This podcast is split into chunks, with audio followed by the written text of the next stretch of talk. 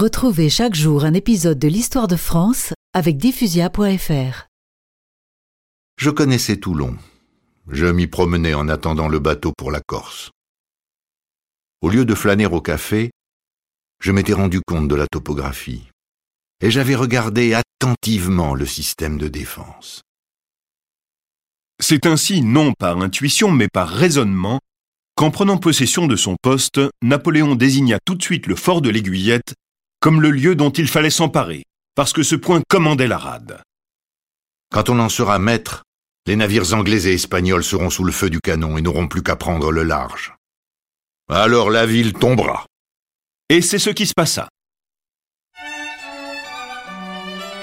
Bonaparte fut récompensé.